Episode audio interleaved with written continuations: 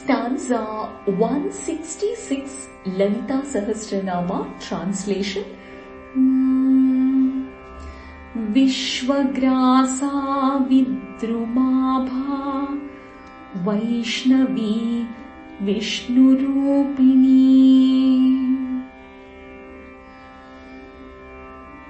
She who eats the universe in one handful, she who has the lustre of a coral, she who is the power of Vishnu, she who is Vishnu.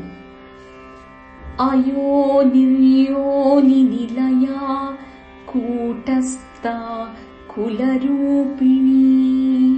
She who does not have a cause or she who is not born, she who is the cause and source of everything.